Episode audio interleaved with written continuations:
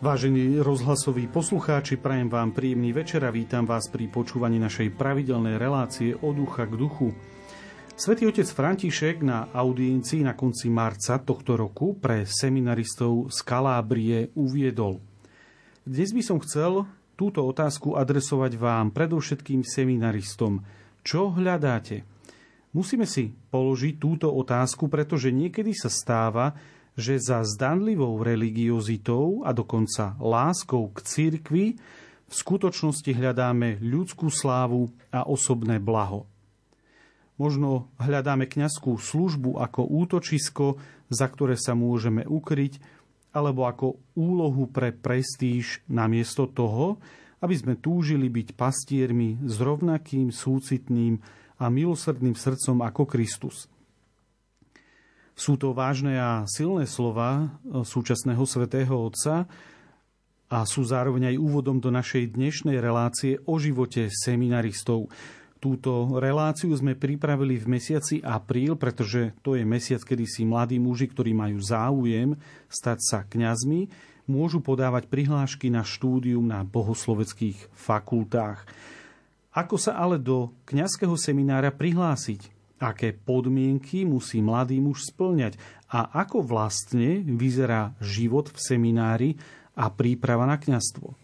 O povolaní a rozhodovaní sa pre kňastvo budeme dnes hovoriť s našimi hostiami, Petrom Pajerským, prefektom kňazského seminára svätých Cyrila Metoda v Bratislave. Vítajte. Ďakujem pekne za pozvanie, požehnaný večer všetkým poslucháčom Rádia Lumen Prajem. A vítam aj dvoch seminaristov, Martina Súrového, diakona, vítajte. Požehnaný večer. A Mareka Mokoša, ktorý je študentom propedeutika, je to také ťažké slovo, preto som to takto povedal, vítajte. Príjemný dobrý večer, prajem. Zo štúdia Rádia Lumen v Bratislave vám pokojné a ničím nerušené sledovanie prajú majster zvuku Matúš Brila, hudobná redaktorka Diana Rauchová a moderátor Ľudovít Malík. Baránok, tvoj trón je zdroj a prameň večnej lásky. Vyteká do štyroch strán a pokoj srdciam hlási. Otvárajte smedné napojím. Odstránim z vás ťarchu vašich vín. Uzdravíš všetko zranené, premeníš, čo je spálené na rajský sad sa zmení púšť Bohu spievaj z plných úst. Hallelujah.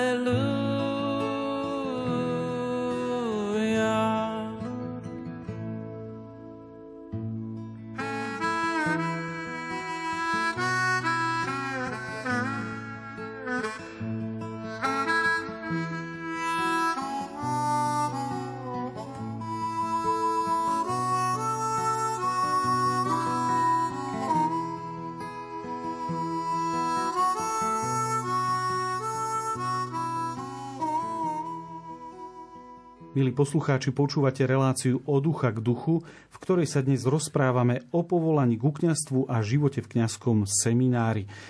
Našimi hostiami sú Peter Pajerský, prefekt kňazského seminára svätých Cyrila a Metoda v Bratislave a seminaristi Marek Mokoš a Martin Súrový. Taká prvá úvodná zahrievacia otázka, aj keď je zároveň aj dosť e, vážna a ťažká, e, je pre všetkých aká bola vaša cesta k duchovnému povolaniu?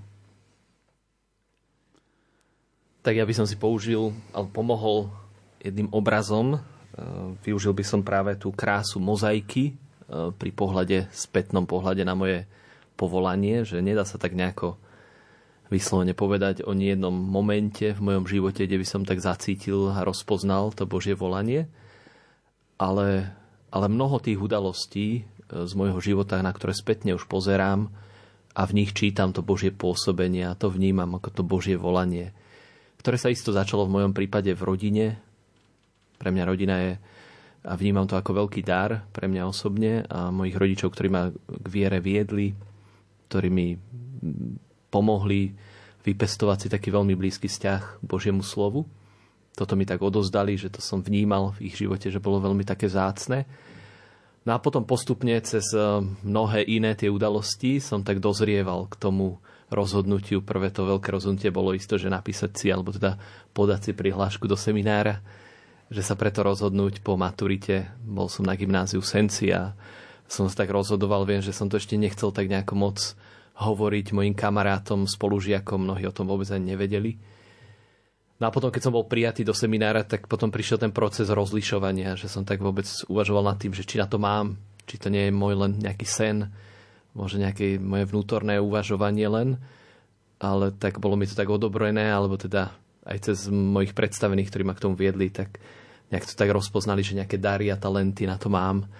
A potom biskup teda robí to posledné rozhodnutie, že, že či teda budem svetený, alebo teda či sa stanem kňazom, tak stále to tak vnímam, že, že už som niekoľko rokov kňazom, od roku 2011, už je to pár rokov, čo som kňazom a mnohé tie udalosti, ktoré sa mi akoby odohrali už aj v mojom kňazskom živote, že na ne tak pozerám s, s tým pohľadom ako na tú mozaiku môjho povolania. Hej, že sa mi to stále viac a viac tak akoby predstavuje, osvetľuje a je to krajšie a krajšie, že to také spoznávam, ešte do toho prenikám, že neviem to úplne akoby tak opísať a povedať, tak toto je to moje povolanie, ale že ešte stále to spoznávam. E, názerám na to, že je to takéto božie, krásne, čím som fascinovaný, čo ma oslovuje a zároveň je to aj to moje ľudské z tej mojej iniciatívy.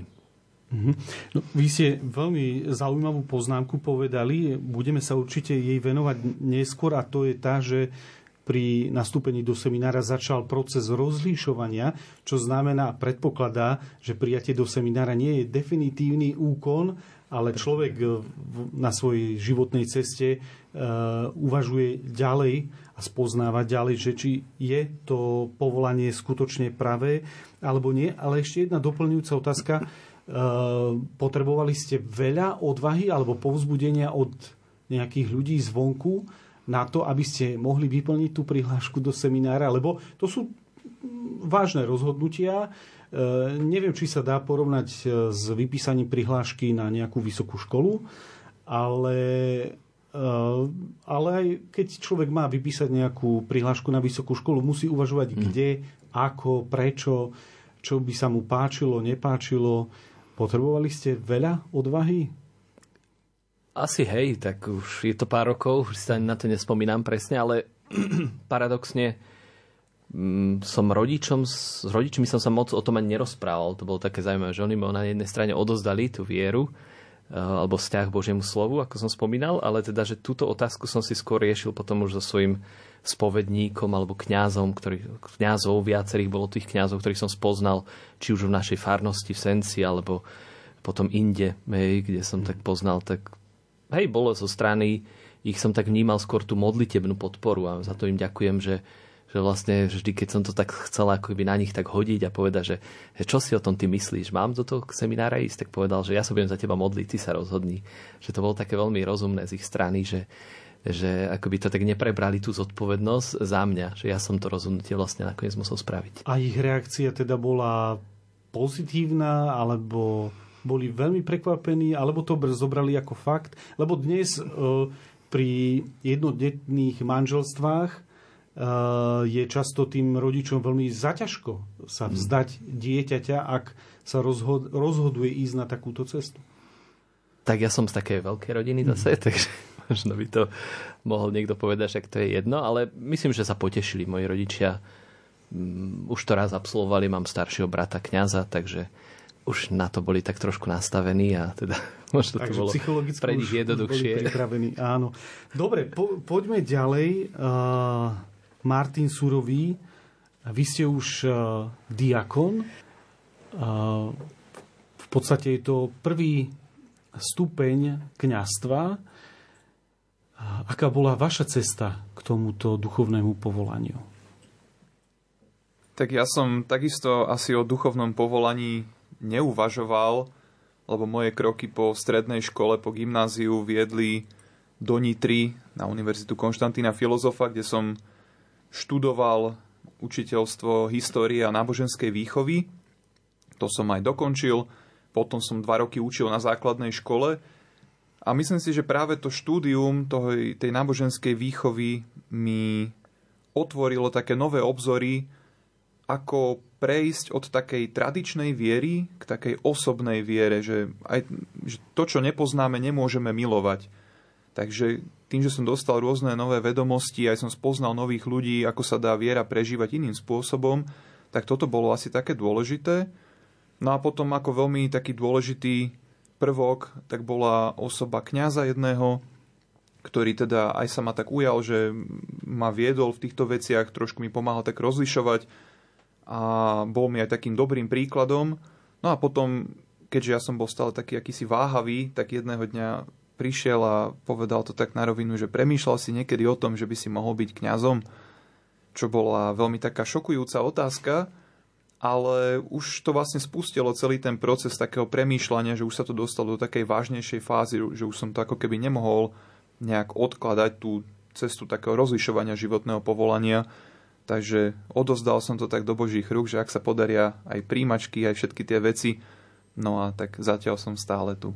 Mhm. Tak odvážny ste bol už len eh, kvôli tomu, že ste sa rozhodol ako učiteľ ísť učiť na základnú školu. To dnes je skutočne veľmi odvážne rozhodnutie a tiež, ako ste uviedol, niekto vás istým, istým spôsobom viedol, pomohol vám objaviť to, to povolanie do, do kňastva. Mm, bolo to postupné, alebo bolo to nejaké také osvietenie z neba a ako reagovali vaši rodičia? Predsa mali ste už za sebou jednu vysokú školu, dokonca ste pracoval. Ako, ako to zobrali oni? No tak ten proces rozlišovania by som povedal, že bol taký postupný, keďže s týmto kňazom sme chodili pravidelne aj na také duchovné cvičenia, čiže sme sa veľa o tom rozprávali, on sa vždy tak pýtal, že teda čo s tým životom budem robiť. Mm-hmm. Ja vždy som to tak nejak odložil na ten ďalší rok, že uvidíme, čo sa, čo sa bude diať. No a čo doma, tak myslím, že to bolo také skôr asi prekvapenie aj pre rodičov, že ja som to riešil teda individuálne, ale bolo potrebné v tom čase, aby rodičia dali súhlas so spracovaním osobných údajov uvedených v sobášnom liste, takže tam vlastne sa to ako keby tak ukázalo, že idem teda touto cestou a paradoxne možno aj vo farnosti o tom vedeli ľudia skôr ako uh, teda rodičia, alebo ako som sa ja dozvedel o tom, že som prijatý, tak neviem, ako sa oni k tomu dostali, ale bolo to také, také milé, no potom chodili, sa pýtali. Dobre, a tretím našim hostom je Marek Mokoš. Vy ste síce ešte len v tzv. propedeutickom ročníku. Dostaneme sa aj k tomu, aby naši posluchači vedeli, o čo vlastne ide. Ale tiež vaša cesta k, k kniazskému povolaniu, dá sa povedať, že začína. Ale k duchovnému povolaniu sme povolaní všetci aspoň k tomu kňazskému prorockému úradu. Ako, ako teda to u vás prebiehalo? Tak bol to veľmi dlhý proces, celý, celý môj život e, doteraz. E, samozrejme, ja si myslím, že sú také dve hlavné cesty, že buď to človek vie od svojho detstva plus mínus, alebo príde taký ten razantný moment, že človek žije svojim životom a zrazu príde e, ten Boží hlas a nie sa potom o čom rozprávať a ide človek. Ja som bol ten prvý prípad, kedy od detstva som vnímal aj celá moja vôbec viera, my sme, ja som není z, že z veriaceho prostredia, e, moja rodina nechodieva do kostola, možno mám aj pochybnosti, či mama vôbec verí alebo neverí, ale e, v Boha. E, čiže aj môj, ako keby, ja len si, také moje prvé záblesky z toho môjho života boli také, že viem, že ja som sa rozhodol, e, keď som mal 6 rokov, že chcem ísť na náboženstvo a tam som počul nejaký vnútorný hlas, to neviem to nejak definovať presne, to je asi najjednoduchšie to takto povedať a išiel som na náboženstvo a odvtedy sa začali diať rôzne udalosti v mojom živote. Veľmi sa mi páči to prirovnanie oca prefekta, že mozaika, lebo sú to také ako keby určité že dotyky Boha, sú to také určité momenty, ktoré proste viete, e, že jednoducho k vám prehovorí pán skrz ľudí, skrz mo- životné momenty, udalosti, situácie. A takto to bolo aj v mojom živote ďalej, že jednoducho som vnímal už od detstva, že, že mám blízko e, k povolaniu kňazskému, že som ako malý ministroval, potom som slúžil doma Svete Omše, e, potom som bol ako animátor a najviac sa mi to vždy potvrdilo na duchovných cvičeniach, ktoré sme mávali e, so Salesianmi ktorí nás ako viedli ako mladých a tam som veľmi pocitoval na tých duchovných cvičeniach, že nejaké duchovné povolanie e, teda mám. Ale trvalo mi, keď som to minule tak počítal, že skoro 15 rokov, kedy s kým som spravil to definitívne rozhodnutie, že nastupujem e, teda do seminára. Mhm. No, vy ste to už naznačili a aj všetci, že, že to rozlišovanie toho duchovného povolania nie je tak úplne samozrejme. Predpokladám, že Uh, nie je to tak, že Boh dá zrazu nejaké osvietenie nášmu mozgu a rozhodneme sa vstúpiť do, do seminára, ale ako sa na to pozeráte, na, na to, že čo si všímať, keby, keby že nás počúva niekto z mladých a tiež Mm, má v hlave myšlienky rôzneho charakteru. Čo, čo by si mal všímať na tej ceste objavovania svojho povolania do, do kňastva a ako to nejako rozlišovať, lebo nie všetko, čo nám príde na mysel, je dobré. Hej? Ako sa na to vy pozeráte, na, tú, na to rozlišovanie? Či čakáme na to, pokiaľ príde ako od Pána Boha niečo ako blesk z jasného neba? Viete, ako, môžeme, že eh, ja si myslím, že ten vnútorný hlas človek sebe má. Je to nepochopiteľné, nesmierné tajomstvo. Len tu je ďaleko väčší problém, a to je myslím aj problém e, aj dnešného ako keby prostredia, v ktorom žijeme, že problém samotného rozhodnutia mňa samého, že urobím ten krok. Lebo samozrejme je veľmi dôležité mať spovedníka alebo duchovného vodcu, sprievodcu, ktorého som mal aj ja, e, vôbec sa odvážiť, vysloviť teda tú myšlienku, že nad týmto uvažujem. To bol môj taký prvý ten krok, že to vysloviť nahlas v tej spovedi, v tej tajnosti ešte ako keby. E, a to bol taký ten prvý závažný moment, čo si spomínam. No ale potom príde ešte závažnejší problém, že vlastne áno, super, teda človek začne zisťovať, že či teda áno alebo nie. Ale potom, e, keď zistí, že teda áno, že je to teda to duchovné povolanie, veď ten duchovný vodca ma sprevádzal aj mi dával čas, lebo ja som už chcel hneď na vysokej škole e, po bakalári, e, po bakalárskom štúdiu ukončiť všetko a zanechať a idem teda do seminára, ale vtedy ma môj duchovný vodca aj stopol a povedal, Marek, počkáme, uvidíme, že či to není len nejaké také splanutie emocionálne, ale že či to je naozaj to povolanie. A stále to ako keby vo mne pretrvával tento hlas, e, čiže to bolo ako keby nejaká prvá pečiatka toho, že asi tam to duchovné povolanie nejaké je. A potom je ale, čo, je, čo bolo potom najdôležitejšie, že sprav, keď už spravíme to rozhodnutie, že vlastne ho aj urobiť, uskutočniť. A v tomto je ako keby ten, si myslím, závažný problém. Že dokázať urobiť e, nahlas to rozhodnutie, že idem že sa neobzerám a že nešpekulujem, že nevymýšľam, že, sa, že, že toto ako keby je taká citlivý, taký ten citlivý moment, že, že sa že vlastne idem to urobiť, idem to vyskúšať, idem do toho procesu s pánom. čiže toto si myslím, že ako keby je taký ten najsilnejší moment v tom. Vy ste spomenul práve, že rozhodnutie a podať sa prihlášku do seminára, nastúpiť do seminára, to je veľmi dôležité, ako, ako aj ste e, pred chvíľou hovoril, ale vy ste tam spomínali, že to je začiatok cesty, začiatok rozlišovania, teda jedna vec je rozhodnúť sa, podať si prihlášku, nastúpiť ale to je fakt len začiatok. Už tá práca na sebe samom alebo na, na vnímaní Božej vôle nekončí. To je vlastne otvorenie sa tej uh, spolupráci s Božou milosťou, ktorá bude potom prebiehať celý život. Hej? Že my tu budeme hovoriť o formácii, ktorá prebieha v seminári, ale mala by nás tak nejako uspôsobiť alebo pripraviť na tú permanentnú formáciu, že proste celý kňazský život človek je v takej pokore otvorený na tie vnúknutia od Ducha Svetého, že tam to nekončí kňazskou vysviackou, e, ale tamto vlastne tá spolupráca s Božou milosťou ešte ďalej pokračuje, pretrváva, tak je to cesta, ale cesta povolania je vlastne objavovanie Božej vôle a spolupráca s Božou milosťou a um, je, bolo by veľmi zlé, keby sme tak zastali hej, na jednom mieste a nerástli ďalej po kniazkej vysviacke, hej, že to, to by bolo veľmi nešťastné. Takže každý, kto sa rozhodne a nastúpi aj do, toho, do seminára, je slobodným e, človekom v tom zmysle, nikoho tam na silu nedržíte, keď on spozná za rok, za dva, za tri, že to nie je jeho povolanie, môže pokojne odísť. Áno, myslím, že v tomto sme sa veľmi ako aj spoločnosť e, na Slovensku posunuli ďalej, že možno veľa kedy v minulosti to tak bolo, že niekto nastúpil do seminára, tak prípadne ešte to tak bolo späté aj s tou obliečkou, nejak veľmi skoro chalani dostávali reverendy.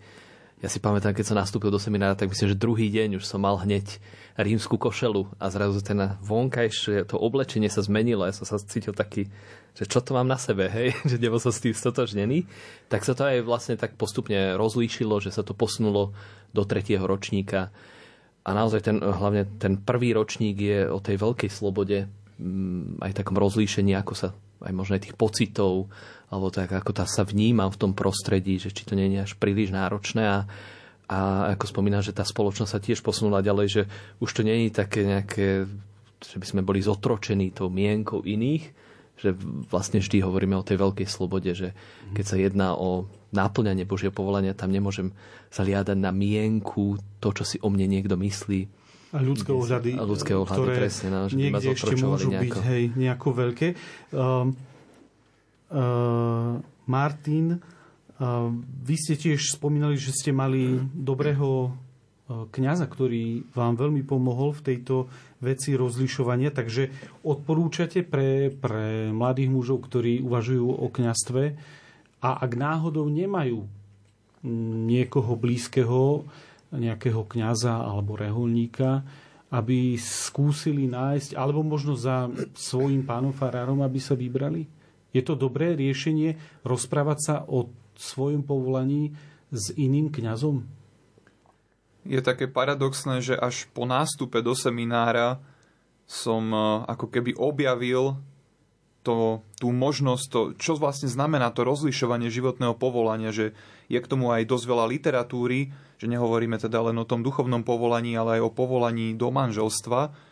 A je to seriózna práca, ktorú by mal absolvovať každý mladý človek, či už teda má pri sebe nejakého skúseného kňaza alebo možno aj nejakého laika, dobre takého formovaného, možno aj v nejakom prostredí nejakého spoločenstva, že o týchto veciach sa určite rozprávať, že čo vlastne ďalej so svojím životom, že nebudem predsa celý život žiť u rodičov alebo nebudem nejaký, nejakým tulákom, takže určite sa o tom rozprávať.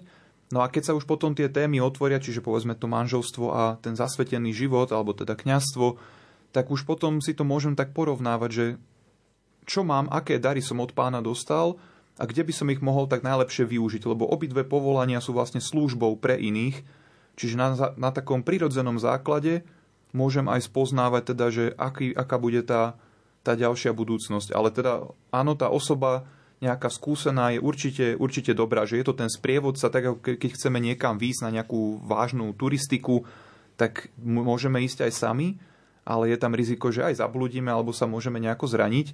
Takže určite by som si zobral so sebou nejakého skúseného sprievodcu, či už takého toho tlačeného, tlačenú verziu, nejakú knižnú, alebo teda živého. Uh-huh. Um, jedna otázka ešte uh, v súvislosti s hľadaním uh, povolania. Môže sa stať, že mladý muž má záblesk, uh, že zrazu sa rozhodne ja sa chcem stať kňazom a vyberie sa do seminára, zaklope vám na bránu. Poviem príklad, skutočne príklad, mal som kolegu, v inom zamestnaní, ktorý bol rehoľným kňazom, ale stal sa kňazom v bývalom sovietskom zväze a presne spôsobom takým, že jeho ako keby osvietilo v jeden deň, ale pri, bolo to predsa viac krokov, prišiel a zaklopal na ten jediný katolický seminár, ktorý bol v tom čase v Rige a povedal, že sa chce stať kňazom a otázka z ich strany bola, no a viete sa prežehnať? Tak to viem. A oče náš viete? No to neviem. Aha. No ale nakoniec do, dospel k tomu, čo, ako sa k tomu stavia seminár alebo predstavený, keď niekto tak e, z nenazdajky zrazu príde a zaklope a povie, chcem sa stať kňazom. Tak som v seminári teda ako prefekt štvrtý rok a teda vnímam aj tú krásu a pestrosť tých povolaní, hej, že my sme tu tiež iba traja povedali svoju tú životnú cestu povolania, ale že keby ste si zavolali ďalších, tak ešte je to pestrejšie, krajšie, takže naozaj môže byť aj takýto príklad. Samozrejme, že niekto to tak v momente rozpozná zrazu úplne v tej jasnosti ten príbeh svojho povolania, že bože, toto je tá tvoja vôľa, ja to idem naplňať. Ale Církev to tak už e, z dejín nejako rozpoznala, že treba e, samozrejme aj nejaké takéto rozlíšenie, alebo teda to utvrdenie sa v čase. A na to slúži ten kňazský seminár, že vlastne keby aj človek bol nejak zapálený, e, isté sito prebehne práve pri tých príjimačkách. Žiadame takisto aj o to, aby sa niekto zaručil za toho, kto vstupuje do seminára, že že možno nejaký sprievodca alebo nejaký ten eh, kňaz, eh, možno teraz je to ešte viac tak častejšie, že, že nebývajú až tak tí mladí muži v rodisku a teda tí kňazi ich ani nepoznajú a nemôžu nejaké svedectvo teraz vydať, že však ja už žijem niekoľko rokov úplne inde tak eh, možno niekto, s kým, kto ho pozná, nejaký kňaz, tak vydáva nejaké svedectvo, niekedy tých svedectiev až aj viacej a že nám tak napomôžu akoby urobiť takéto prvé rozlíšenie, Eh, ktoré je pri tom momente, keď nastavujú príjimačky. No a potom, potom sa to očistuje stále mm-hmm. viac a viac. Hej, že, ale mm-hmm. myslím, že isto by sme našli aj taký príbeh, že niekto to tak zrazu uh, pocítil ten moment alebo takú ist, istú situáciu, že by vedel povedať, tak toto je ten deň, niektorí to majú konkrétne aj dátum, mm-hmm. možno aj hodinu a vie povedať, tak toto je ten moment, kedy ma Boh povolal. A to je krásne, že sa vie o to tak oprieť. No tak to je skutočne pekné. Ešte jedna otázka v tejto prvej e, časti našej relácie.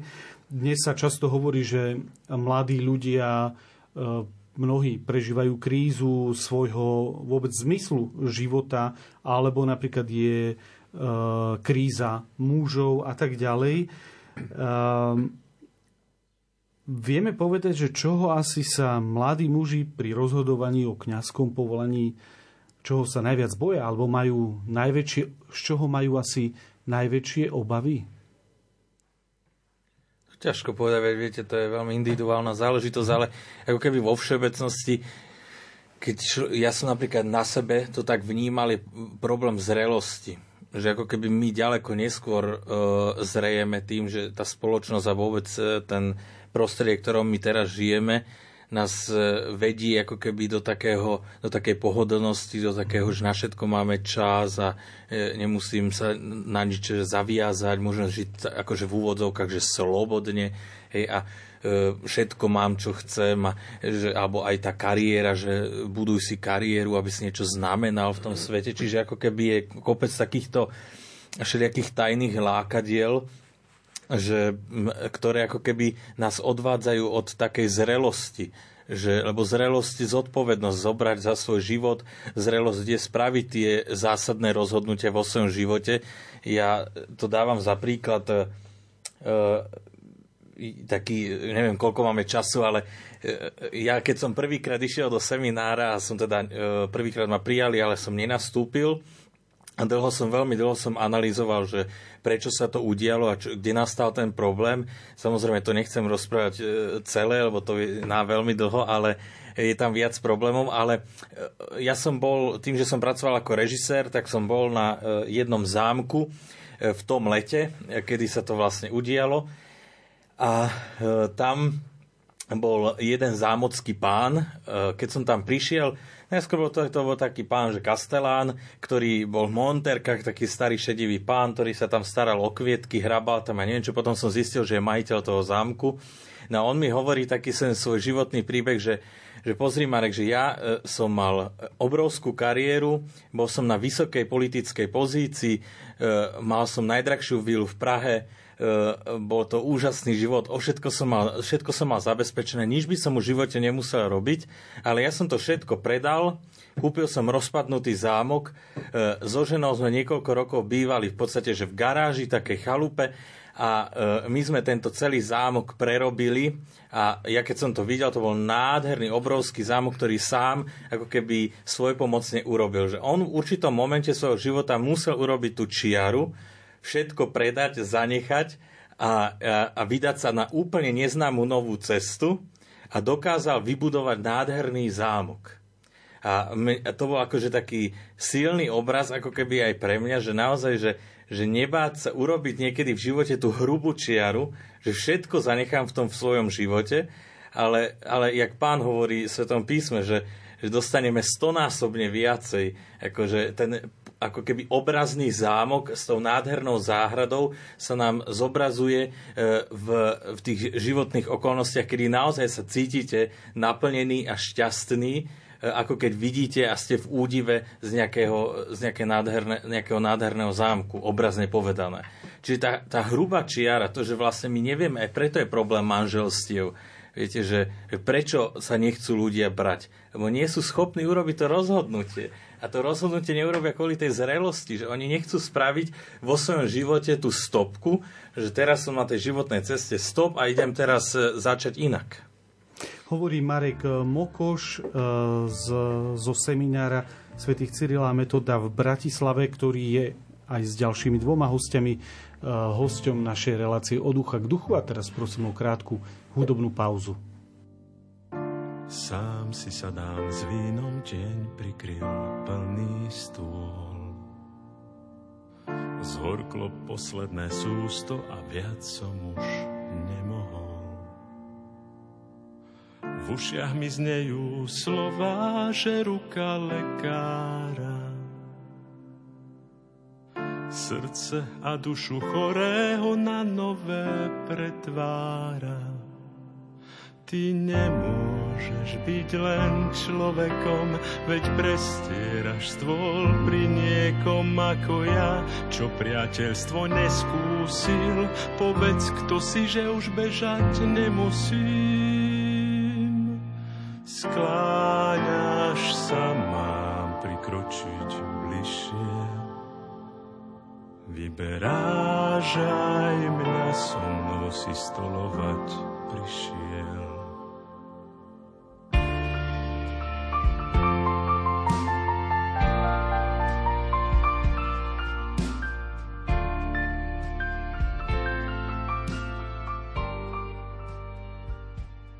Milí poslucháči, počúvate reláciu od ducha k duchu, v ktorej sa dnes rozprávame o povolaní k kňastvu a živote v kňazskom seminári. E, ako som uviedol aj v úvode našej relácie, apríl je mesiac, kedy je možné sa prihlásiť do kňazského seminára.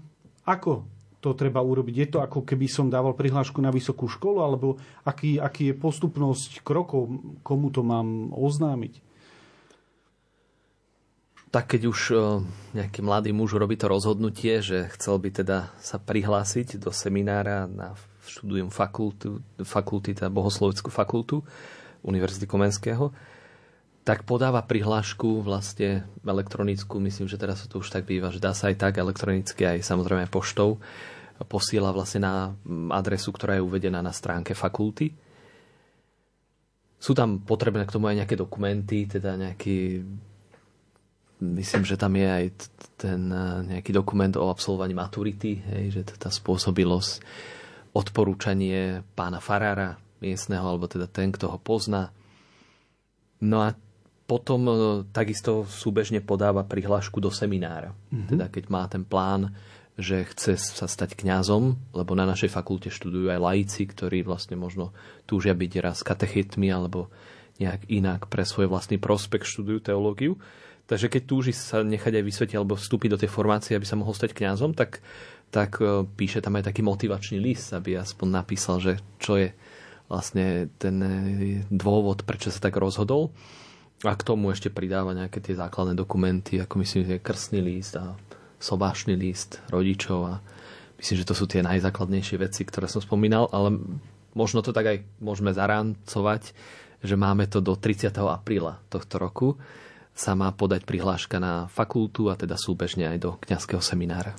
Vy ste predtým uviedol, že mnoho mladých mužov už nebýva roky v mieste svojho trvalého bydliska.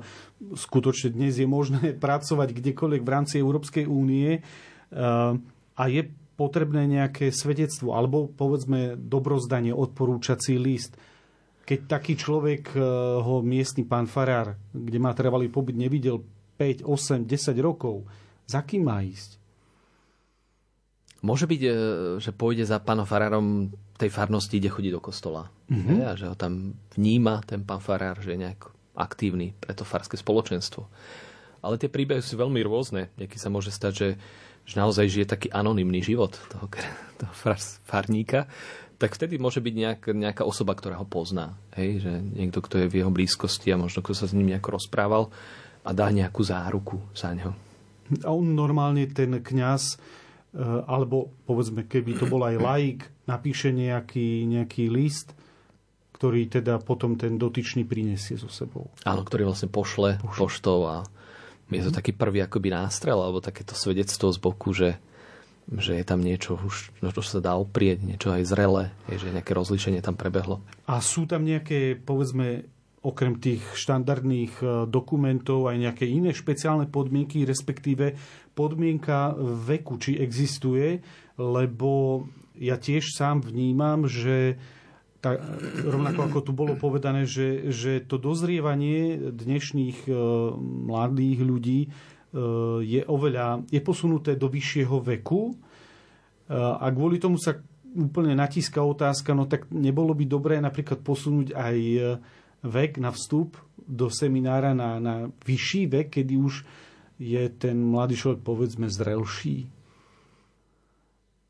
Ja za seba som išiel rovno po maturite, takže túto skúsenosť mám. Je pravda, že som vlastne maturoval ako 20 ročný, takže som bol čosi starší ako moji spolužiaci. Bolo to kvôli tomu, že som zastihla ma tá 9. trieda a nejak mi zle vychádzali roky, tak som ešte neskôr išiel. Takže mal som spolužiakov, ktorí, ak som si tak spätne pozeral, že, že mohli mať aj pred 18. rokom života v tom čase. Mm-hmm. Hej, ale teraz v súčasnosti to nie je, predpokladám, že ani možné, pretože aj tá maturita sa trošku posunula, takže isto ten vek základný dospelosti majú teda no, 18 čo... rokov je podmienka. Nie je to podmienka. Nie je to podmienka. Nie, myslím, že to nemáme nikde takto dané, že by to bola podmienka. Je tam podmienka tá maturita. Tak ono to už tak predpokladá, že je to ten čas 18. roku života. Čo je lepšie, to ťažko povedať. No, tie príbehy sú rôzne. Teraz v Bratislavskom semináre máme, keď som to pozeral, že dve tretiny sú chalani, ktorí už niečo akoby absolvovali, niečo zažili, nejakú skúsenosť, či už z vysokej školy, alebo uh, aj pracovali pred, alebo mali nejakú inú skúsenosť, takže už viac ako polovica uh, takto si nejak prešli, ale sú aj takí, ktorí prišli rovno po maturite a a je to pre nich, hej, miesto domova alebo miesto formácie rastu, hej, takže... Zvládajú to. Áno, zvládajú to, hej. Ešte jedna otázka v tejto súvislosti. Um, v zahraničí, v niektorých krajinách existujú aj tzv. malé semináre, Existuje niečo také? Na Slovensku malý seminár e, sa predpokladá v podstate typ, istý typ strednej školy. E, existuje niečo také na Slovensku? Myslím, že nie. Nemám o tom vedomosť žiadnu, že voľa, keď si tak hovorilo, že malý seminár je to gymnázium cirkevné v Šaštine a že tam študovali len chalani, ale myslím, že mnohí z nich by sa toho tak ako by báli, že keby povedali, že študovali v malom seminári, že radšej sa prikláňali k tomu, že to je gymnázium. Tak hej. Dobre. A povedzme, pridá, podá si prihlášku e, záujemca a musí absolvovať príjímacie skúšky, tak ak áno, tak e, z ktorých predmetov, alebo ako to, ako to bolo aj e, v, vo vašom prípade, z ktorých predmetov je tam aj nejaký, bol tam aj nejaký osobný rozhovor, ako to vyzeralo? Tak príjmacie skúšky treba rozlišovať príjmacie skúšky na fakultu a príjmacie skúšky do kňazského seminára. Takže ak je teda ten kandidát, ktorý sa chce stať kňazom, tak musí teda prejsť cez obidve tieto skúšky. Pričom teda na fakultu tam bol test, v podstate z katechizmu sa vychádzalo a písala sa taká nejaká krátka slohová práca priamo na mieste, teda počas tých príjmacích skúšok na nejakú tému krátka slohová práca a myslím, že ešte bol aj taký krátky pohovor s nejakými predstavenými fakulty, že teda tiež taká nejaká motivácia trošku po sebe niečo povedať. No a asi také vážnejšie je to skôr ten príjmací pohovor e, na biskupskom úrade, čiže tam sa v podstate znova ako keby treba predniesť od biskupovi alebo tej komisii ten svoj úmysel, že teda prečo by som sa chcel stať kňazom, čo ma k tomu vedie. A takisto ešte aj súčasťou toho pohovoru boli psychotesty s pani, s pani psychologičkou, teda, že či ten človek je kompetentný mm-hmm nastúpiť na takúto cestu. Takže e, psychológia, respektíve psychológovia sa už dnes e, bežne využívajú e, seminármi pri príjímacích pohovoroch. Áno, spolupracujeme s nimi. Niekoľkokrát sa to tak absolvuje. Vlastne potom aj pred kňazkou a diakonskou vysviackou taktiež bývajú hmm. ešte pohovory. Dobre, tak ten nádejný kandidát na vstup do seminára absolvuje tie príjímacie pohovory, kto je ten, kto nakoniec rozhodne, že príjmeme ho alebo nepríjmeme, lebo povedzme na vysokej škole sú tam dané vopred nejaké podmienky, nejaké body, ktoré človek musí splniť, alebo dnes sa robia tzv. predpríjímacie testy a, vychádza sa z toho, ako je to pri, pri seminári. Čo sa týka fakulty, to rozhodnutie robí komisia, príjímacia komisia, samozrejme dekan potom dáva to vyrozumenie, dekan fakulty No a čo sa týka kňazského seminára, tiež tam pán biskup má v tej príjmacej komisii niekoľko kňazov, ktorí tiež dávajú nejaké dobrozdanie a potom to vyrozumenie dáva biskup. Takže vlastne on je ten posledný, kto rozhoduje o prijatí. Áno. Dobre. A teraz e, pôjdeme k spomínanému propedeutickému roku. Bolo už to tu spomínané. Vy, ste, vy ho práve navštevujete čo to vlastne je, to ťažké slovo z latinčiny predpokladám, o čo vlastne je tento ročník? Keď mi prišlo vyrozumenie, že som prijatý, tak tam bolo dole napísané, že prijímam do propedeutického ročníka, tak vtedy som sa tak zlakol, že jeden iný, čo to je, kde ma to prijali, tak som si hľadal v slovníku, čo toto latinské slovo znamená, tak je to vstupný ročník e, z latinčiny. E, tak mohli by sme povedať, že je to taký keď, ktorým je bližšie ako keby možno z reholného prostredia, že nejaký, ako keby, že nejaká kandidatúra, že je to nejaký ako keby, alebo nejaký no, v úvodzovkách, že noviciát, alebo niečo, že v podstate ten máte taký prvý rok na také uh, úplné, roz, alebo takéto rozlíšenie, že či teda áno, sem patrím do tohto prostredia, je to aj taký priestor na to aklimatizovanie sa, že prichádzate zo sveta, E, do, do prostredia teraz zrazu úplne iného, kde funguje nejaký úplne iný systém e, fungovania. A čiže vlastne je to taký rozohrievací prvý ročník, kedy sami seba spoznávate e, v tom už danom prostredí a zároveň pozorujete teda aj, čo zvládate, ako to zvládate, rozlišujete aj teda to svoje povolanie, či je to naozaj tak, ako to bolo teda tých našich predstavách. A zároveň vás pozorujú aj tí predstavení.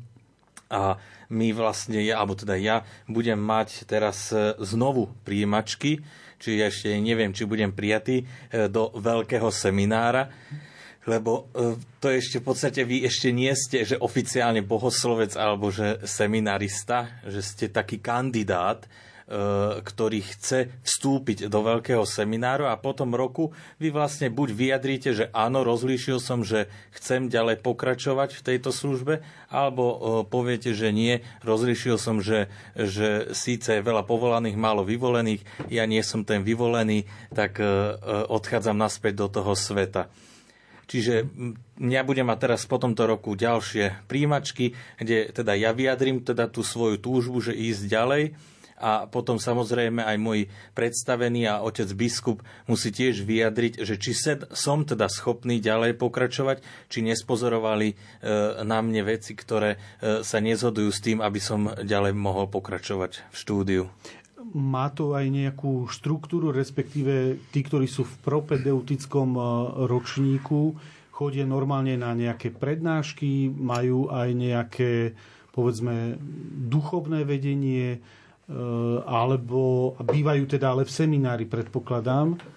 Hej.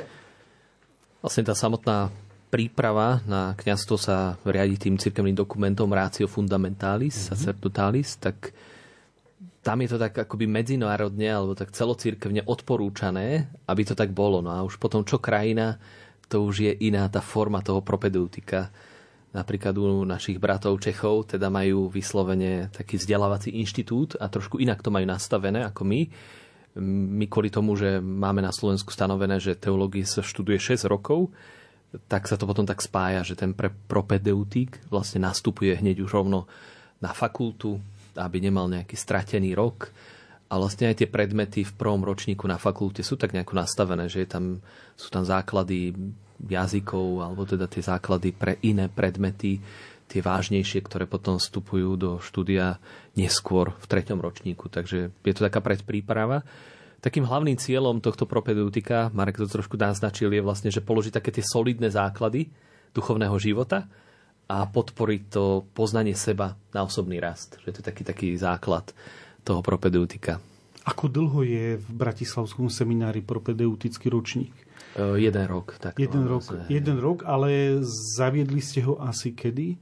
Vlastne dozadu je to 3 roky, čo to tak začalo uvažovať. Ešte stále sme v takej prechodnej fáze, no, kvôli tomu, že máme len jedného kandidáta v propedeutiku, tak nemá to takú formu ako inde na Slovensku, hej, že tak od budúceho roka teda e, sa spájame, ideme do Nitry, tak tam, keď už v tom propedeutiku bude viac kandidátov, tak um, je možné potom, že by aj sami, kde si bývali, nejak oddelenie, ten program pre nich sa pripraví osobitne, že teraz sme to trošku, tak poviem, úvodovka, že sme sa tak lepili ešte, že nebolo to plnohodnotné propedeutikum, ale myslím, že aj tá komunita veľkého seminára napomohla Marekovi, že myslím, že má dobrú skúsenosť tohto prvého ročníka zatiaľ. Ja výborne som prežívam jedno z najkrajších období, tak ja sa nemôžem stiažovať.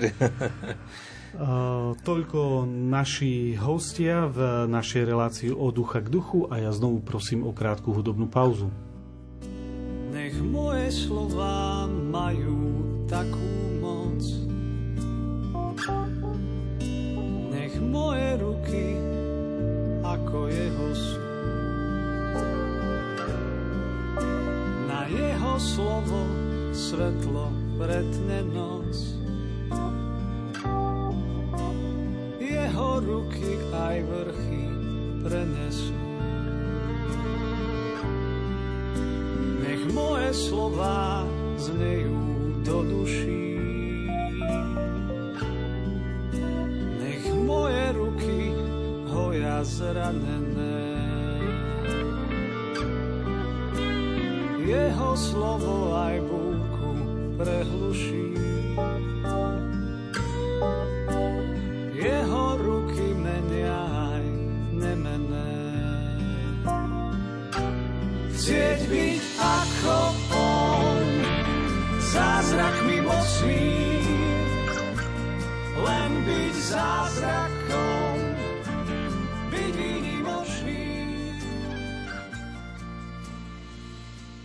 Milí poslucháči, počúvate reláciu od ducha k duchu, v ktorej sa dnes rozprávame o povolaní ku kňastvu a živote v kňazskom seminári. A práve v tomto bloku sa pozrieme na to, ako vyzerá život v seminári, ako vyzerá príprava na kňazstvo. Aj z hlasov nemôžete nás vidieť pri natáčaní relácie, ale aj z odpovede, aj z hlasov e, našich hostí je myslím, že veľmi zrejmé, že to nie je žiadne smutné, odizolované, e, odľučtené miesto, ale sú to uh, mladí ľudia, uh, ľudia, ktorí sú ktorí žijú životom možno trošku iným ako, ako bežní ľudia, ale rovnako sú to veselí a normálni mladí muži. Základná otázka znie dnes v seminári svätého Svetých Cyrila a Metoda. Koľko je tam vlastne seminaristov, lebo budova je veľká. Tak v našom seminári, kňazskom seminári svätého Cyrila Metoda, e, študujú bohoslovci momentálne teraz z troch dieces. Máme teda dve arcidiece z Bratislavska Trnavska a máme jedného chlapca, ktorý je z Rumúnska, z Oradej. No a dokopy aj s tými, ktorí sú na pastoračnom ročníku, tak je to počet 20. Takže to je... Mhm. No a v akom veku, vy ste už spomenul, že, že sú, hlasia sa aj starší e, muži do seminára, ale aký je povedzme ten priemerný vek? Alebo od akého veku do akého sa, do, do akého sa to pohybuje? Tak od 25 do 30, to je asi mm-hmm. také najčastejšie. Mm-hmm. Keď prichádza starší, nad 30 rokov, nad 35 rokov napríklad, Mení sa nejako aj e, prístup e, k nemu alebo e, spôsob kňazskej formácie? Isto je nejaký poriadok, ktorý je všeobecný a platí pre všetkých a potom samozrejme sú nejaké tie individuálne špecifické prístupy, by som to tak nazval, že, že hej, napríklad tí starší, ktorí už majú niečo za sebou, tak väčšinou z nich nechodili už potom na pastoračné ročníky. Bol, bol taká prax, že po treťom ročníku, zvlášť tí chalani, ktorí nezažili ešte tak nejako svet, alebo teda, že ne, nevedeli, tak by nemali tú skúsenosť s tým pracovným svetom, tak si urobili takú pauzu na rok a išli na rôzne miesta, či už do farnosti, alebo sa chodievalo, viem, do kláštora pod Znievom, do toho zariadenia dobrého pastiera, kde vlastne pracovali ako sociálni pracovníci. Takže tie rôzne miesta im slúžili akoby vstúpiť do kontaktu s tým bežným svetom. A tak preto to tak nejako by som povedal, že je to taký špecifický individuálny prístup v tom, že, že naozaj, že čím sú starší tí chalani, tak aj ten prístup k ním sa isto mení. Že keď to tak trošku porovnám s tým obdobím, keď sme tam my boli ako maturanti, väčšina z nás, tak možno bolo treba viac tak by tlačiť na ten poriadok, hej, že aby tam uh, bol, nerobili sa nejaké zlé veci. Hej. A teraz myslím tým, že sú chalani starší, zrelší, uh, tak v mnohých, v mnohých prípadoch myslím, že už sami vedia, že čo chcú a že predsa tá klíma, atmosféra toho seminára aj tým počtom sa úplne zmenila hej, za ten čas, že ja to tak môžem veľmi porovnať že je to taká rodina, to tak názvem, že tam žijeme si ako rodina, poznáme sa dosť vieme o sebe, stolujeme spolu, takže veľa tých informácií vieme, zdieľame, čo žijeme, takže aj tá formácia sa v niečom zmenila. Mm-hmm. Um, seminár e, je často zvonku, zvonku vnímaný ako niečo, kde človeka zavrú a je to také e, strašidelno tajomné, čo tam s ním uh, robia. Môžem položiť otázku, že je seminár nejakými kasárňami, ako to majú povedzme vojaci v príjimači. Vy už ste diakon. Keď sa na to pozriete na tých 6 rokov, boli to kasárne, alebo ako by ste to charakterizoval? Tak najvýznamnejší bol asi ten taký možno prvý týždeň alebo prvý mesiac, tým, že som pracoval, býval som sám, ten denný program som si urobil podľa vlastných nejakých potrieb alebo podľa toho, ako som ich chcelo. No a po príchode do seminára existuje teda nejaký seminársky poriadok, že ako sa odvíja deň, ako sa odvíja týždeň. E, veľa vecí sa robí komunitne, čiže spoločne, že spoločne sa stravuje, alebo máme teda nejaké spoločné modlitby a podobne. Takže asi to bolo také najnáročnejšie zvyknúť si na ten program. A zaiste aj to bolo niekedy náročné, lebo teda mal som nejaké iné túžby, ako by som ten čas lepšie využil, alebo čo som potreboval robiť a zrovna vtedy sa malo robiť niečo iné. Ale na druhú stranu, práve teraz takto na konci si uvedomujem, že e, je to ten seminársky poriadok overený rokmi, že naozaj má to význam, že nemyslím tým, že teraz presne ho do, do bodky akože splňať, že je odvtedy dovtedy nejaký čas vyhradený, ale naučí človeka takému na jednu stranu aj vonkajšiemu poriadku, že viem si rozdeliť čas medzi modlitbu, medzi prácu, medzi oddych, medzi spoločenstvo A na druhú stranu, ten vonkajší poriadok je základom aj pre taký duchovný, vnútorný poriadok. Čiže to sú všetko také dôležité veci v tom kňazskom živote a vidím to teraz, keď chodím viac na prax, alebo aj keď sme doma počas, počas prázdnin, počas letnej praxe, že ten poriadok mi veľmi pomáhal udržať si taký, taký ten duchovný život aj počas toho leta napríklad, že bolo by veľmi lákavé pospať si do desiatej možno, Hej, a už, už ten deň je ako keby už nám tak uteká to ráno, alebo že teda možno zamerať sa možno na nejakú prácu stále. Takže e, je to asi také náročnejšie privyknúť si na to, aj každý sme iný, niekto je taký prispôsobivejší, niekomu to robí väčší problém, ale má to, má to význam. Takže je program, že by to boli úplne až také kasárne, to by som, to by som nepovedal, ale, ale má, to, má to veľký význam a učí to takému naozaj poriadku v tom, e, alebo na záver toho propedeutického ročníka aj po vašej pracovnej skúsenosti mimo, mimo seminára je ten, tam, je ten režim prísny? Alebo dá sa to vôbec takto nazvať?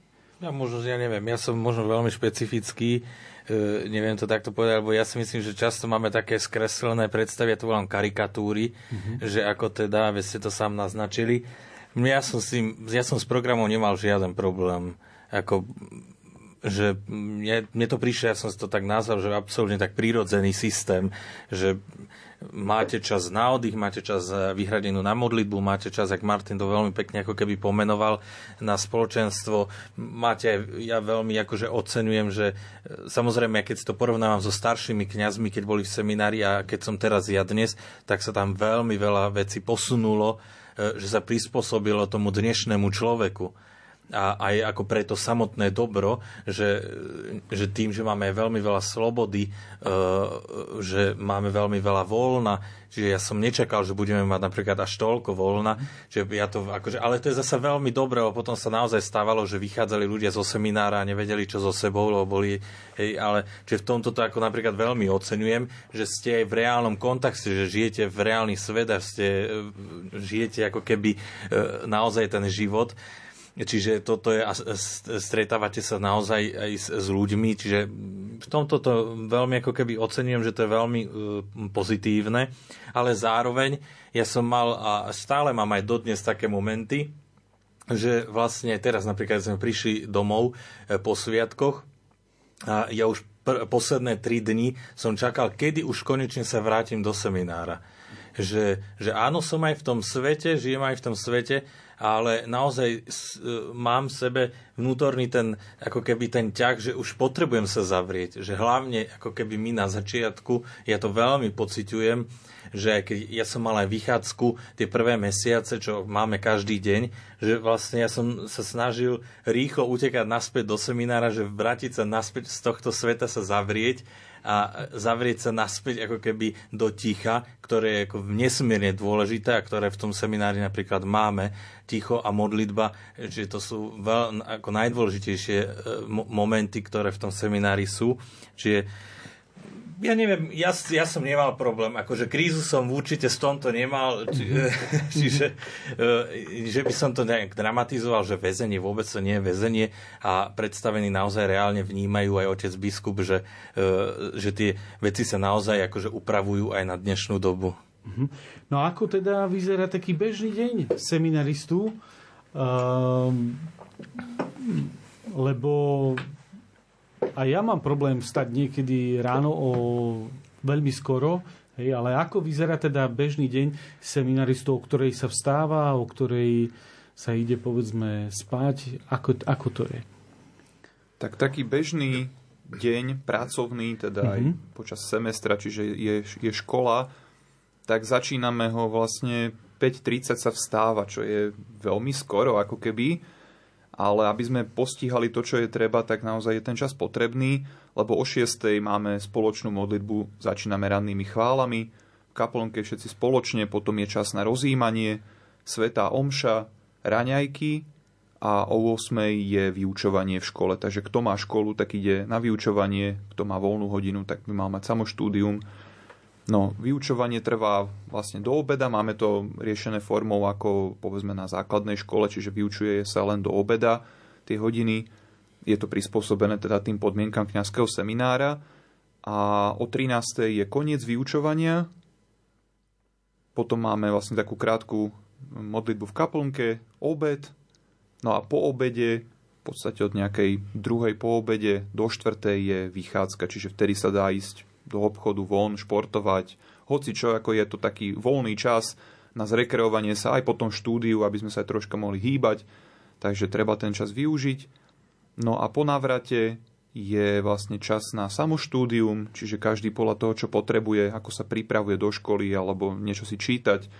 Um, to je v podstate od tej 4. do 6. O 6. znova sa stretávame na spoločnú modlitbu vešpier, potom je večera, No a po večeri je taký voľný program, kto čo potrebuje, čiže zase buď teda nejaké štúdium, alebo nejaké to spoločenstvo tvorba, alebo neviem, ešte možno nejaké Pranie. športovanie. aj no, presne tak, aj, aj také praktické veci, výborne. Hej, treba, si, treba, sa naučiť treba, sa aj, treba sa naučiť aj prať, to je taká, taká vec, ktorú niektorí seminaristi zisťovali až priamo na mieste a žehliť, lebo treba aj tie košele, aby trošku vyzerali. Nemáme služobníkov, ktorí by sa o toto postarali. To je veľmi dôležité povedať, lebo to sú praktické veci, ktoré sa zídu komukoľvek, nielen seminaristom. Áno, áno. No a teda potom deň končíme o pol deviatej na modlitbu kompletória a už potom e, kto ako, ako potrebuje, ešte niektorí zostávajú v kaplnke na nejakú takú individuálnu modlitbu alebo niečo si ešte chvíľu čítajú, pripravujú si veci na ranné rozímanie a v podstate okolo nejakej tej desiatej by mal byť už taký nočný kľud.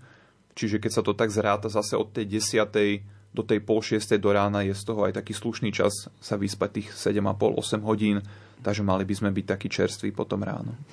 Dnešný svet alebo dnešný spôsob štúdia je často postavený na na využívanie rôznych technológií, techniky, kedy si to boli, boli viac knihy, dnes e, nájdeme množstvo vecí e, na internete a tak ďalej. Ako je to s používaním mobilov, počítačov, pripojenie na internet e,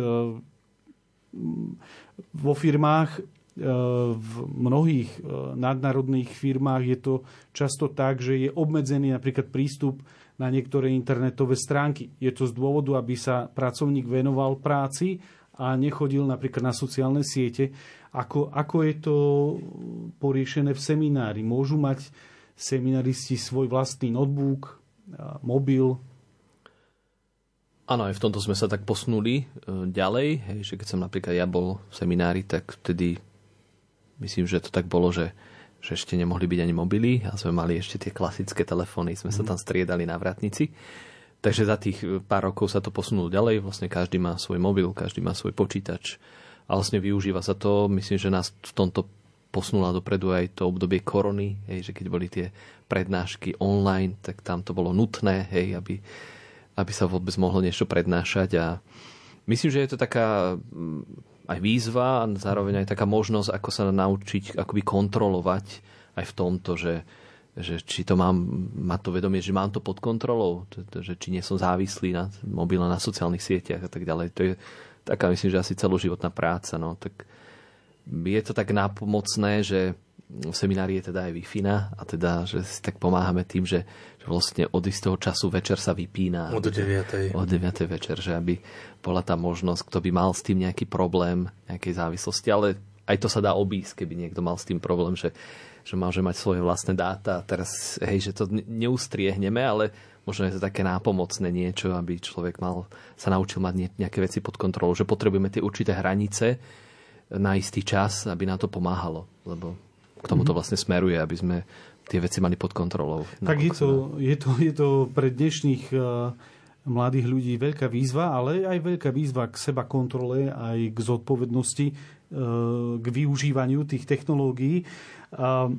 Tá formácia seminaristov by sme ju mohli rozdeliť na duchovnú, intelektuálnu a ľudskú.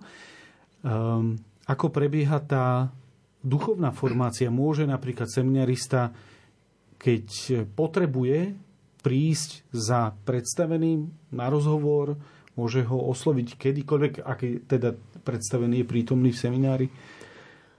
Aby som to trošku no. tak na úvod hneď ešte upresnil, že tá e, samotná komplexná formácia zahrňa akoby také štyri dimenzie, hej? že to je tá ľudská, duchovná, intelektuálna, pastoračná. Mm-hmm. Hej, že z také štyri oblasti.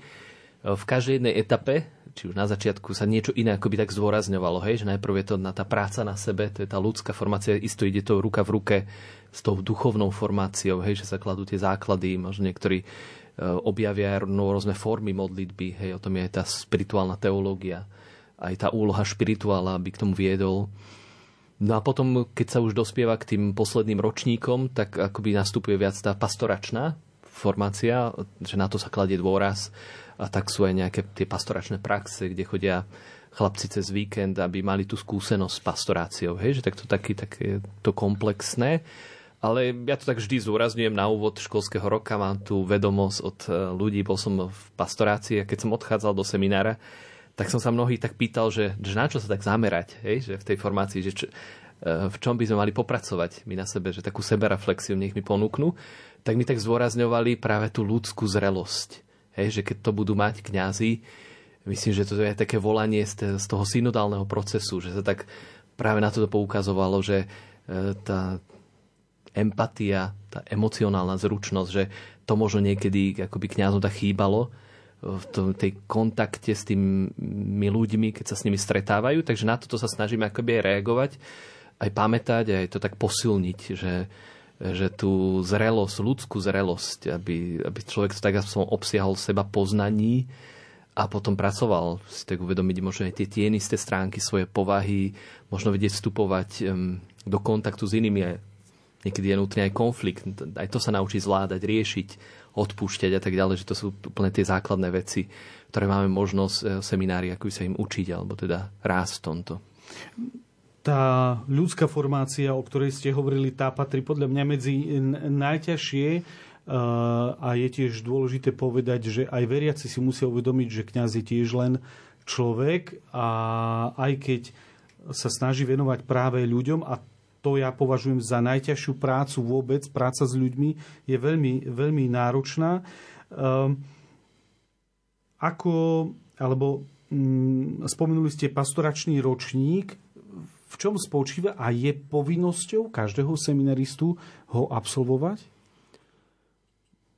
Tým, že sme prešli na tú formu, že je propedeutikum, tak sa to trošku akoby aj toto tak upravilo. Ešte v našom seminári Máme momentálne troch chlapcov, ktorí sú na pastoračnom ročníku. Ako som spomínal, že väčšinou na ten pastoračný ročník idú chlapci, ktorí nastúpili na vysokú školu alebo do, do seminára prišli rovno po maturite, že aby tú skúsenosť so svetom mali. Zišlo to, myslím, že aj z prostredia samotných chalanov, ktorí tak nejako túžili viac mať kontakt so svetom a potom myslím, že to rozlíšenie urobili aj predstavení, ktorí v istom momente sa rozhodli, že bude to dobré, keď sa akoby ten e, proces formácie natiahne o jeden ročník, že to tým chalanom neublíži, že im práve možno otvorí oči a hej, boli tie príbehy rôzne, že, že po tom pastoračnom ročníku sa chlapci vrátili, len doštudovali teológiu a rozlíšili práve v tom roku, že, že Boh ich nevolá k tomu, aby sa stali kňazmi, ale aby boli dobrými otcami. Hej, takže toto im, čím skôr sa to spraví, alebo teda rozpozná človek ešte pred vysviackou, tým je to pre ňoho lepšie. Hej. Uh-huh. Ako som uh, hovoril, tá duchovná formácia, uh, pre ňu sú dôležití aj tí predstavení uh, seminára. Znovu sa to opýtam, seminarista môže prísť kedykoľvek za, za špirituálom napríklad, alebo uh, a na rozhovor, alebo na sviatosť zmierenia, lebo aj to patrí uh, k tomu životu v seminári. Ako, ako to je? V Bratislavskom seminári sme vlastne štyria predstavení. Rektor, ja mu pomáham ako prefekt, to je to, by sme to nazvali, že také vonkajšie fórum. A potom to vnútorné fórum, spovedné fórum sú špirituáli dvaja. Tak e, sme vyčlenení z pastorácie, sme vyslovene určení pre seminár, nemáme žiadne iné farnosti, možno nejaké zo pár nejakých úloh máme, ale teda priorita pre nás je seminár tak tú skúsenosť môžu povedať aj chalani, či tak cítia, či vnímajú, že sme pre nich, ale myslím, že je to vždy tak, že sme k dispozícii, nakoľko sa dohodneme. Myslím si, že tak ako aj bolo povedané, že fungujeme ako taká veľká rodina, Takže samozrejme sú aj rôzne povinnosti, čo akceptujeme, že chodia napríklad naši predstavení zastupovať do farnosti, keď je nejaká potreba a podobne, čiže nemusia byť ako keby 24 hodín k dispozícii, ale tým, že bývame v jednom dome, tak e, tá možnosť je, vieme sa dohodnúť, zavoláme si, um, takisto povedzme tá spovedná služba vždy, vždy funguje ráno, hej, po, po tej modlitbe ranných chvál, takže dá sa to určite dohodnúť aj na nejaký individuálny rozhovor, alebo teda požiadať možno aj niekoho z vyučujúcich, čo sú takisto častokrát kňazi, e, sa môžeme dohodnúť na nejakom stretnutí, alebo teda niekto chodí aj možno niekde um, mimo na nejaké duchovné sprevádzanie, alebo teda má, teda má, má spovedníka mimo, mimo, mimo seminár. Áno, že mal, mal, malo by to teda oznámiť, že má takéhoto spovedníka mimo, ale ako nevylučuje sa to, hej. Uh-huh.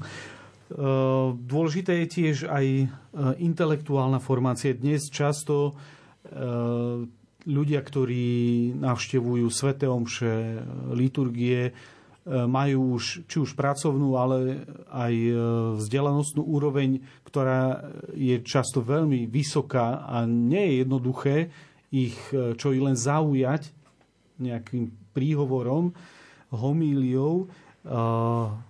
Dbá sa aj na takúto formáciu, respektíve je tam niekedy, alebo je možnosť ísť študovať aj do seminára do zahraničia, ako to bolo aspoň kedysi? Myslím, že sa veľmi dbá na našej fakulte aj o tú intelektuálnu formáciu, že máme naozaj odborníkov aj čo sa týka svetov písma, cirkevných dejín, spomenia aj filozofiu a tak ďalej, tie základné predmety, morálka, dogmatika, hej, že to všetky naozaj máme kompetentných profesorov prednášajúcich. Takže je tam aj tak náročnosť, by som to tak nazval, že, že nie je to samozrejme spraviť skúšky na prvýkrát, že tak to svedčí o tom, že asi nejaká, nejaká norma je nastavená, že, že treba niečo dosiahnuť. No a neviem, ako máte vy osobné skúsenosti, vy máte predsa kontakt s profesormi, že ako to vy vnímate, máte aj tú skúsenosť. Sú nároční profesori? Čo to je náročný, viete to, alebo tak, no, na tým premýšľam, aj čo sme tu ako keby riešili. Uh, to pozrite, hneď na začiatku ma zastavilo to, že, že áno, že často sa krát stane to, že čo sa deje v kostoloch, že prídu ľudia tam a teda čakajú výkon od kňaza. Už to je hneď chyba. Už to je hneď problém kniaz nie je, že tam na to, aby teraz sa predvádzal, je to nejaká show a teraz má podávať nejaké výkony. E, kniaz je stále iba nástroj a prostredník a nie on oslovuje, ale Duch Svety oslovuje skrz hlavne Evangelium. E, áno, Čiže toto hneď na začiatku ma zastavilo. Druhá vec, samozrejme, že súhlasím s tým, čo povedal otec, že my máme naozaj veľmi kvalifikovaných pedagógov a aj nám robili také štatistiky, že máme ako keby, že spor, sme veľmi porovnateľní naozaj e, aj so zahraničnými školami e, a aj naši pedagógovia učia v zahraničí, čiže e, ako že naozaj, že už aj to cestovanie von nie je zasa až také nutné z tohto dôvodu, lebo tá kvalifikácia je tu vysoká. Ale čo som ako keby chcel povedať, je, že že čo ma úplne najviac zastavilo v tomto celom je to, že to hlavne je to o, tej, o tom osobnom štúdiu. Viete, to je to umenie stoličky, že vy sedíte a študujete. Viete, vy môžete mať fantastických pedagógov, ale pokiaľ vy nesedíte na tej stoličke, alebo teda ja sa aj prechádzam, lebo sa potrebujem tak, lebo tak sa viem učiť, že sa prechádzam. Vola, kedy ste nemohli stať ani od stolu, to už sa vďaka Bohu zmenilo, e, že, že, že naozaj, ak sa potrebujem prechádzať, alebo potrebujem si lahnúť, no tak si lahnem, ale so skriptami nespím, ale že celý život som bol tak naučený. Ale to nie je dôležité, ale dôležité je to ako keby tá osobná, ako keby e, to osobné štúdium, to osobné vzdelávanie. A toto mám ako keby jedinú malú ja, možno takú, nie že výčitku, ale čo ma tak ako keby stále trápi, e, je, že ja som očakával, že prídem do seminára, viem, že naše očakávania sa hneď zrútia, a že prídem do seminára, že ja som milovník kníh, že budem mať možnosť konečne v pokoji čítať knižky No a toto sa veľmi v tom seminári nedeje. Že vy máte ten základ, ktorý potrebujete študovať na prednášky, na vyučovanie, ale keď chcete študovať ďalej, tak e, sa málo kedy ako keby stane, že, že máte taký súvislý, sústredený, koncentrovaný čas na, na štúdium a čítanie kníh. Čiže ja by som dal ďaleko väčší priestor ešte ako keby aj na, na naozaj to štúdium, lebo je to hlavne o tom osobnom, my sme jak špongia, ktorá potrebuje nasávať a nasávať tie vedomosti e, čo najviac, hlavne v tom seminári je ten priestor na to vyhradený. Čiže toto ako keby si myslím, že, že mm, pri tej intelektuálnej ako keby formácii najdôležitejšie, lebo nie je, je jedno, že či budete mať Ačko alebo budete mať FX, e, tak FX, dobre, tak vyletíte, tak dajme tomu, že Ečko. Ale dôležité, že čo vlastne reálne ako keby viete mm-hmm. z tej danej látky ako ju viete potom zásadne aplikovať tú danú látku, lebo ľudia sú hladní po argumentoch, hladný po, čiže aj tá argumentačná zdatnosť v tomto, že ja by som napríklad aj niektoré veci v tom akademickom e, prostredí ako keby trošku zmenil. Ja ako keby pocitujem, že niektoré zásadné veci ako keby chýbajú, či už e, psi, viacej psychológie, či viacej manažmentu, e, či viacej, že vlastne mnoho takýchto zásadných vecí, s ktorými sa reálne stretáva, aj viacej tej takej katechetiky a katechizmu tiež. Čiže ako keby je to otázka, je to otázka samozrejme, ale znovu sa vrátim k tomu podstatnému, že je to hlavne o mne, čo ja do toho dám a či zotrvám e, na tej stoličke a budem študovať. Tak e, z toho aj, čo, čo teraz ste, ste povedali, je, je zrejme, že seminár je komunita, spoločenstvo, ktoré, kde má iste každý viac menej také individuálne potreby, ale musí pracovať na tom, na sebe samom, čo sa týka intelektuálneho, um, intelektuálnej formácie, ale zároveň musí vytvárať spoločenstvo aj s ostatnými. A keď vy ste už na konci prakticky ako diakon štúdia v seminári, ale otázka, kto vlastne je potom, kto rozhoduje znovu o tom, že, že bude ten konkrétny kandidát po, po šiestich rokoch v seminári pripustený k vysviacke a sú tam um, neviem, nejaké kritéria, podmienky, rozhovor. Musí vyjadriť ten uh, človek aj písomne žiadosť požiadať o kňazskú vysviacku, alebo je to len nejak ústne? Odpoviem možno trošku tak zo širšia, ale teda chcem poukázať na to, že ako som spomínal, tie dimenzie 4, tak máme také 4 etapy, ktoré sú v tom procese formácie. Tak prvé je to propedeutikum, to sme už naznačili, potom druhé je etapa učeníctva, to sú ďalšie roky, ktoré umožňujú akoby sa dostať do tej cesty e, do tej školy Ježiša Krista. Potom ďalšia, tá etapa sa nazýva, že konfiguračná, kde sa už tak akoby e, človek hľadá a stotožňuje s Ježišom Kristom a posunuje sa akoby ten duch služby, obety, pokory.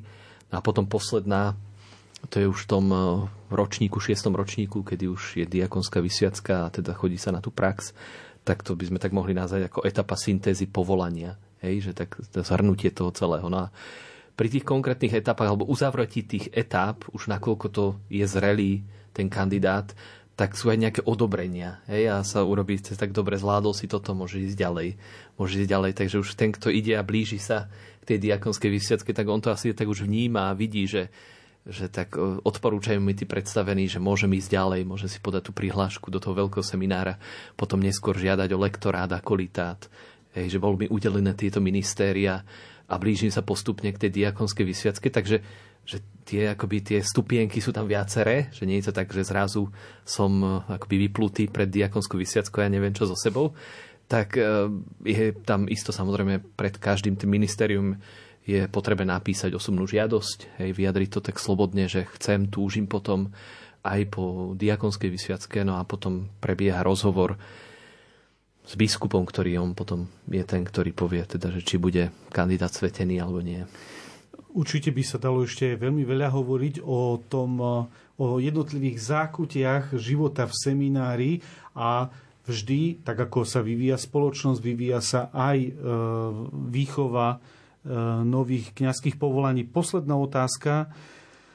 Možno každý môže odpovedať, ale mm, počet kňazských povolaní nielen na Slovensku, ale aj inde a klesá ono je to do veľkej miery aj tou štatistikou pôrodnosti.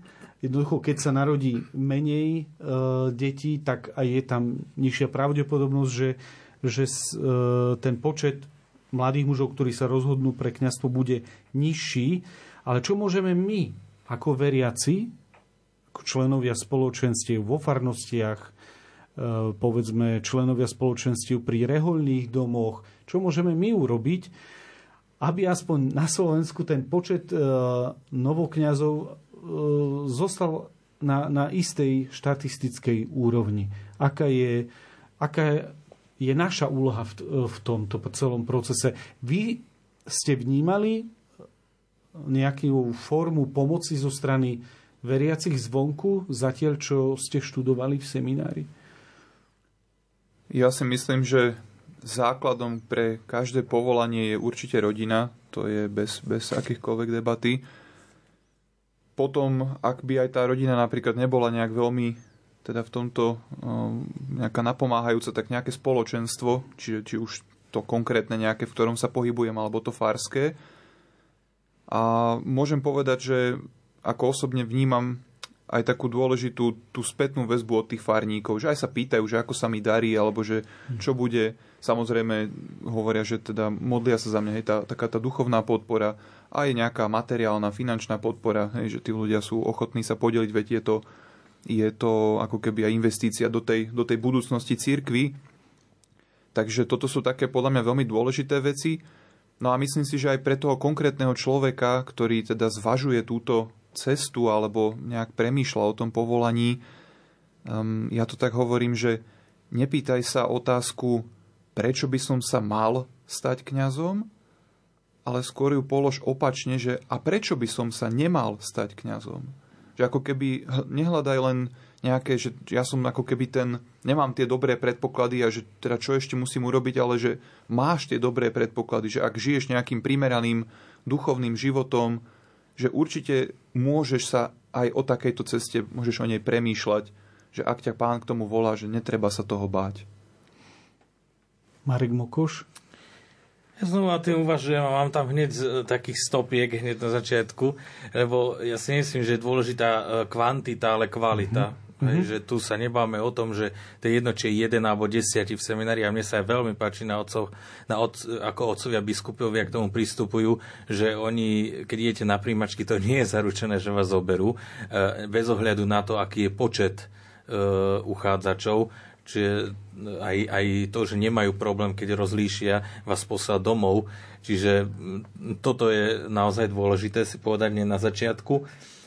A k tej vašej otázke, najdôležitejšie si myslíme jednoznačne modlitba, to je celé. E, ja som sa popálil aj na tom a nie je úplne dobré si myslím, hlavne ja hovorím zo začiatku, zo strany mňa, zo začiatku, že keď e, vlastne veľmi o tom rozprávate, a, a keď, alebo keď vám vôbec ľudia hovoria, že ty budeš kňaz, ty tak vyzerá, že taký kňaz, ty si taký svetý, ty budeš kňaz, toto sú najhoršie veci to je najhoršie veci, lebo to ako keby ma vždy zamotalo najviac, keď vlastne, že vlastne to tí ľudia vás ako keby do toho tak tlačia a nemáte v tom takú slobodu, čiže ako keby e, do toho montovať sa radšej nie, nie je potrebné.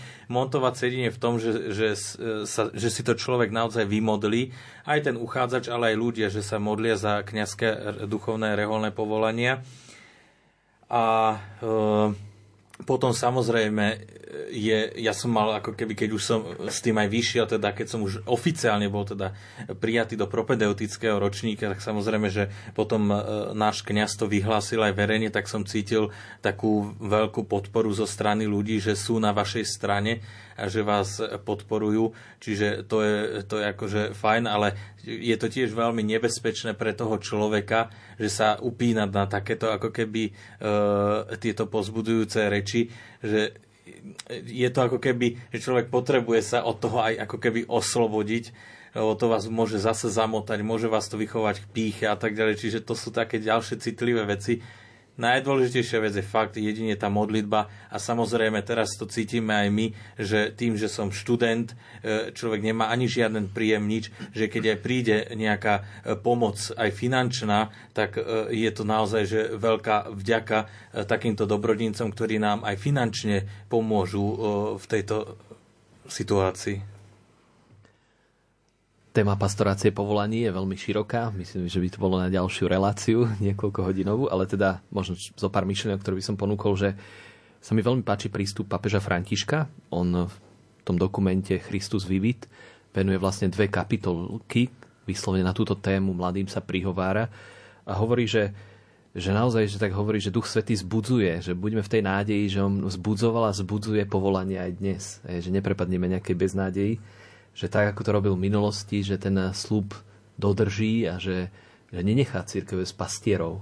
Toto myslím, že nás môže tak naplňať takou nádejou, že Boh bude si volať vždy.